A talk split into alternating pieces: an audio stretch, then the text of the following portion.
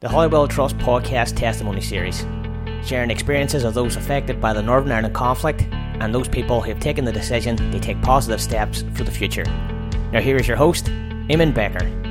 Hello, my name's Eamon Baker. Welcome once again to the Holywell podcast series, funded by the Central Good Relations Fund, the Reconciliation Fund of the Department of Foreign Affairs, Derry and Strabane District Council, and the Community Relations Council.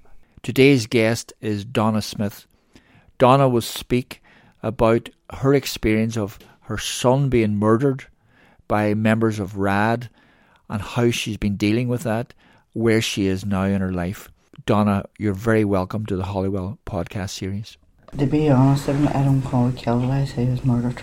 To me, I don't feel no different than that it happened. Just get up every morning. It's there. It's there when I close my eyes. Even when I close my eyes, it's still there to fall asleep. I just learn every day to live with it. You know, you, depends on your mood in the day. You learn to deal with that, that way of feeling. Inside of me is just, part of me's gone. Just Mm. dead inside. I, I don't, I just go on my daily chores, my daily life. But I'm just numb, you know, numb for what they've done there, anyway. I take every day as it comes. Um, I go to my work. That's what keeps me going. I think if I didn't have my work, I don't know where I would be. Knowing I have to get up every day, I see my grandkids, and I'm angry. I'm very angry, like. Angry, sad, a whole lot of uh, emotions on there. that You're angry with the people who murdered. Oh, so angry with them, you know. Yeah. I'm angry with them. How dare they? What they say people are doing, and they're going out and they're murdering people, they're kneecapping them, they're doing all these things. Do they not realise that this is wrong? You know, what they're doing is wrong as well. But their judgment is going to be through the courts. It's not going to be a crowd of guys sitting around a table making up a list on what we'll do to this person or that person. And it's sad too because people have done this to Andrew. Now their lives aren't their own because they belong to an organisation and the organisation owns them and they have to live the rest of their life like that. So sad, like, you know. Sad for their families too. They are charged and we do get justice for Andrew. They're going to be sent to prison and it means their families too.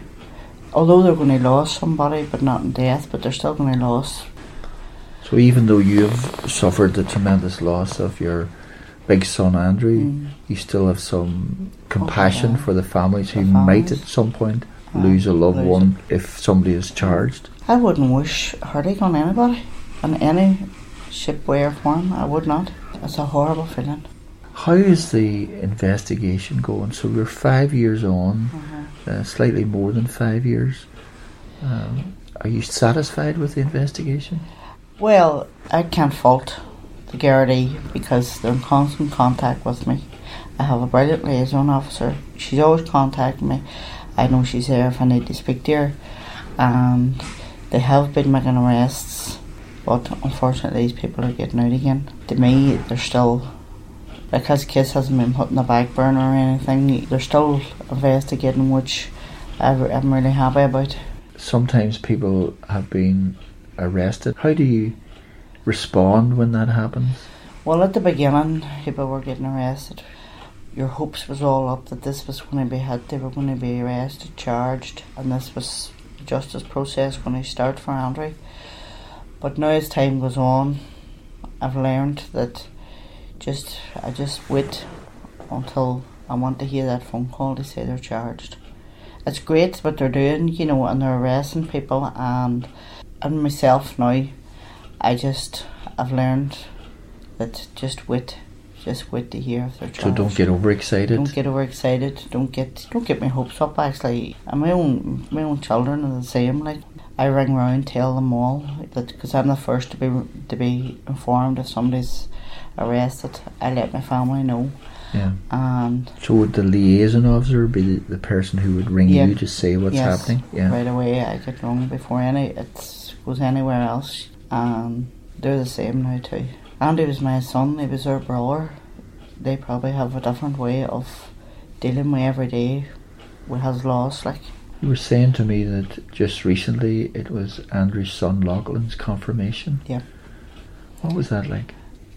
It was heartbreaking, to be honest. They look at him standing up with the bishop, and my other son, David, doing his sponsor. David now is exactly the same age that Andrew was when he was murdered. Then here in Loughlin, took Andrew's name for his confirmation name. It was just so hard. Poor Loughlin, like, you know, it's, it's just really hard to watch.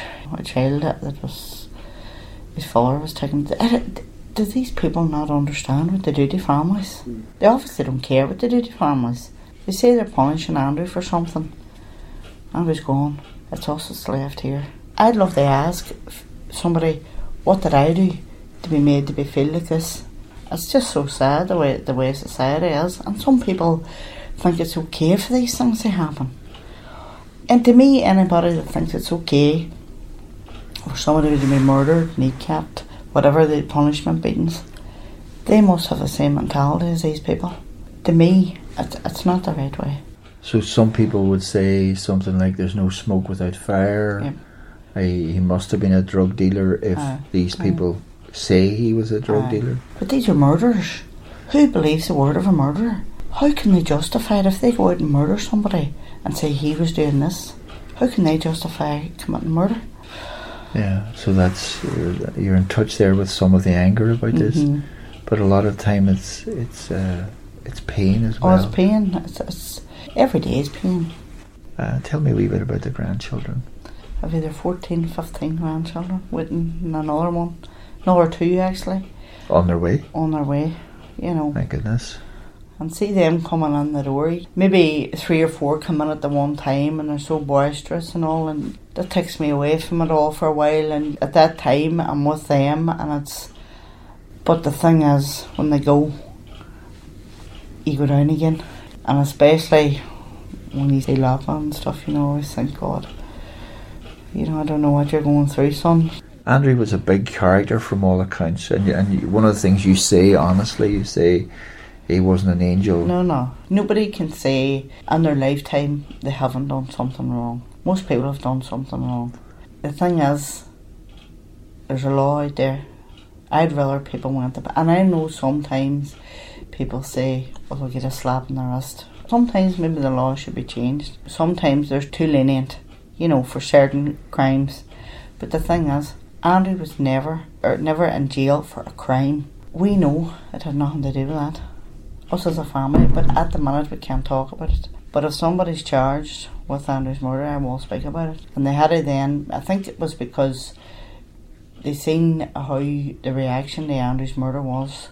All the stuff was said about him. They, in their mind, had to justify why, why they murdered him. And let's be clear who did this, who who shot Andrew. It was RAD, Rad, Republican Action Against Against Drugs, yeah. shot your son, yeah. killed, murdered your son. Yeah. I know that there's people in this town, there's big drug dealers in this town, and one of them come to me and said to me that they, they do pay him money. They pay him money into the organisations. So they pay, as it were, protection money Aye, to you know. continue doing Aye. what they're doing. You know, And what did that person say to you in relation to Andrew? they said it was just completely wrong. Yeah. They said no way. They said should your Andrew, should that have happened to your Andrew? They said that's why I'm coming to you. Mm-hmm. There was no way. Obviously, people are going to believe what other people say, but unless you actually personally knew Andrew, and if he personally was supposed to have sold somebody drugs, that's the only people can turn around and say, "Oh well, he was he sold me drugs. He he is a drug dealer." How can people believe things if they do, if they don't know? But to me, it look murder. It's it's not a justification for for anything. Drugs is, is an awful thing, and people shouldn't be selling drugs. It's destroyed so many lives, so it has. Yeah. But it does not give them the right. They had no right to take my my, my Andrew's life. No right whatsoever. When it comes around to February, is that a particularly hard time for you when you're coming to the anniversary? It does. Or are there other times that are hard? There's other times as well. Certain events in the family as well. When Andrew's not there, like there, for instance, Mother's Day. Mine's all come to see me. Andrew wasn't there. He used to just burst on the door. He was such a big. Larger in life Aye, sort of a know. character. It wasn't. They say He'd come over and he'd give you big hugs, just like a big bear hug. He wasn't a man of many words or anything, you know, he would have come on, love you, give me my present.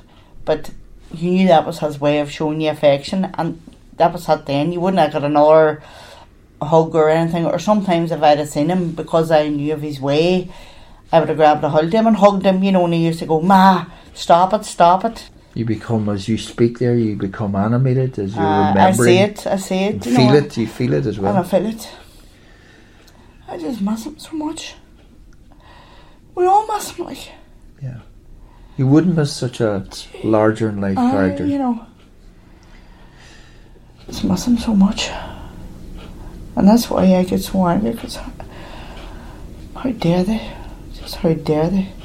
As I would call it, the hierarchy sit round a table, they decide they could have a list, well, he'll get kneecapped, he'll get a punishment beaten, we'll shoot him, we'll, we'll, we'll kill him, and then you have the, the, the younger boys they send out to do it. They're judging somebody on doing something that they're going to they're going to do a horrific act. I'd like them to explain that. How, how, how can they, they think that's okay? And I do get angry when I'm speaking about it because I am angry. You have a right to be angry Of course, I have a and right, a to, right be to express that anger. And a right to your your sadness and the sense of terrible Every sense of emotion loss. I have, I have every right to it. Yes. One of the things we talked about before is almost like in the aftermath of Andrews being murdered. Have you changed as a person? Have you become more vocal? I have, I have changed. So I have. How would you say you've changed? Because I have become more vocal, I have. I'm not afraid of things anymore. I'm not. A, af- I don't even know how to explain it. I've just become so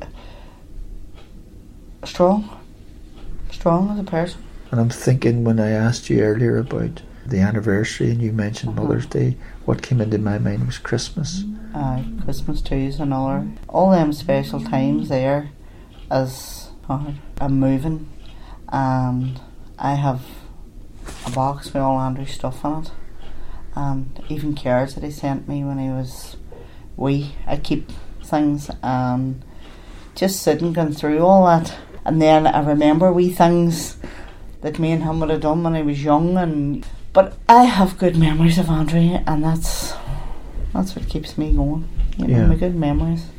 Yeah. You know, laugh at them sometimes, I cry at them, but you know, I just miss them so so much. I. So the memories help you, family mm-hmm. helps you, you've some group of friends. Oh, I have good close friends as well. They're always there if I need them. I think you mentioned to me that after Andrew was murdered, you did go to counselling. I did, yeah. I, I actually went to Lifeline. I got comfort from that. But I think I just became a strong person. I, I don't know where this. To me, as a mother, I'm a protector of my children. Andrew's gone now, so to me, I have to protect Andrew's memory. I can't let them go out and say this and that about Andrew, and he's not here to defend himself. Yeah. So I'll I'll defend Andrew. You were speaking recently to the Belfast Telegraph. Yeah. What was that like? that was emotional as well. And you know, each time I speak about it, for a day or two after it, I'll be honest, it kind of hits me hard. I do come around again because I know Andrew would be thinking, like my mama will fight my corner. All families aren't perfect. They have fallouts, they have whatever. Geez, I fall out with my children, it's just one of them things. But my children know my door's always open. No matter about anything, they know they can come to me and I'll help them in any way. When you say your door's always open, Aye. that's like a way of saying I love them. Yep. They matter. They're important to me. They are. I'm there for them. Yeah, Yeah. I'll always be there for them. Like. Yeah. And I might and shout at them sometimes. I just go, ah, oh, that's my ma, we'll let her cool down for a while and we'll go back. I've one son, he would say, knock at the door of me and him had words and he'd say, I've took a walk of shame. I'm on here now. There seems to be in your family a capacity to laugh as well. Oh God. Because as you speak about your son who said I took a walk of shame, you're Aye. there's smiling, Aye. there's I, lo- I just love them like, like all parents. I love my children to bits. you said there earlier that uh, this takes it out of you. Uh, You knew that, but yet you've come. I, I won't stop. I won't stop talking.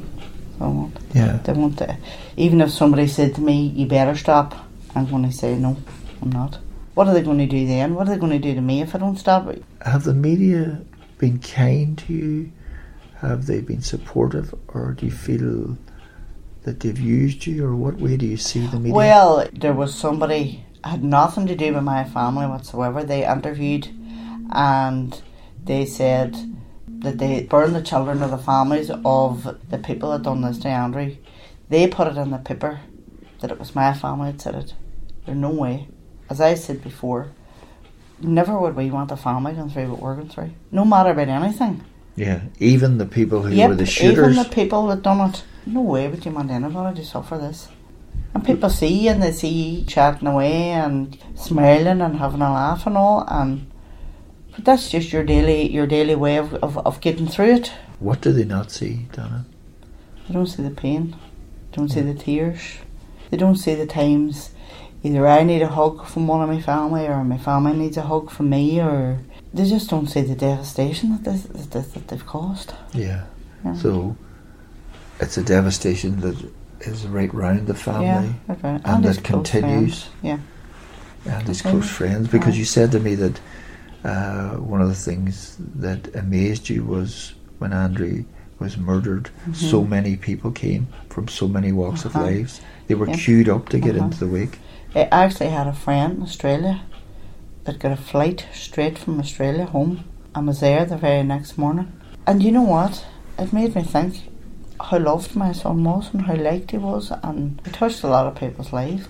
I know I saw the graffiti Yeah. in the waterside. Mm, Uh, we love you, Andrew. uh, I think some of those are still up, you know. uh, Yeah. uh, Dad's a scene. They're still there yet. But it's, it's, it's so sad. Have there been any best times since February the 9th, 2012? What was, was lovely was I've had Andrew's two of Andrew's brothers have got married. And that was an aura. It, it was great days, but looking up and seeing them at the top table and him not there and knowing how much of a character he would have been. That he would have loved the wedding. he loved would the have- weddings, he would have. you know. But at the weddings, the speeches, people were putting Andrew into the speeches. People were having a laugh at memories and things like that and all. And I thought, God, he's here anyway.